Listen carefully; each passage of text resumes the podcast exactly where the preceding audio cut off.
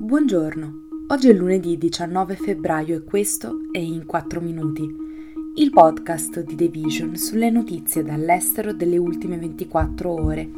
Parleremo del governo di centrodestra greco che legalizza matrimonio e adozioni per le coppie LGBTQ e del Venezuela che espelle l'Agenzia delle Nazioni Unite per i diritti umani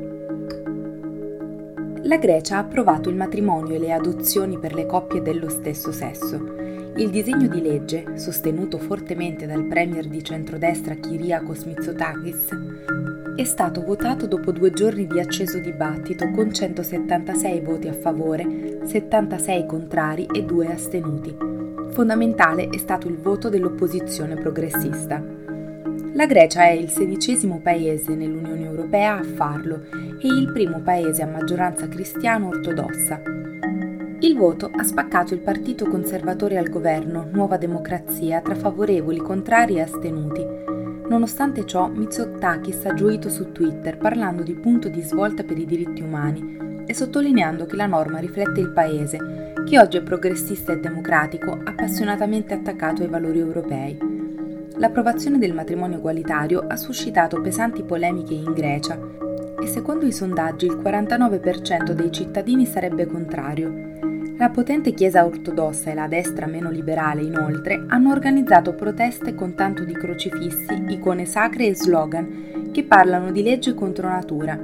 Ma la norma approvata è parte di un preciso progetto politico di Mitsotakis, che da anni sta cercando di migliorare i diritti LGBTQ le coppie omosessuali in Grecia comunque possono unirsi civilmente dal 2015, ma senza gli stessi diritti del matrimonio civile, che includono anche il riconoscimento automatico dei figli, anche quelli nati all'estero da gestazione per altri, vietata invece nel paese. L'Italia è l'unico grande paese dell'Unione Europea a non averlo ancora approvato.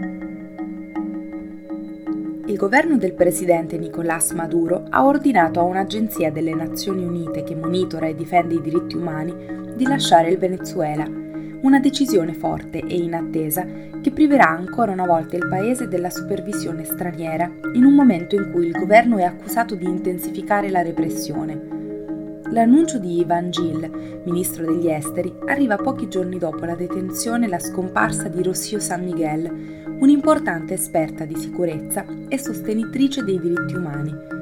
In seguito alla sua detenzione, diversi enti delle Nazioni Unite hanno rilasciato dichiarazioni online esprimendo preoccupazione per l'arresto, alcuni dei quali lo hanno definito parte di un modello in cui il governo cerca di mettere a tacere i critici attraverso l'intimidazione.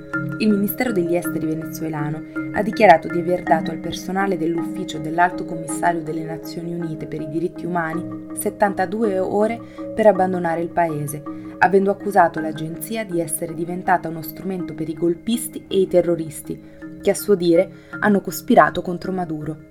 Questo è tutto da The Vision. A domani.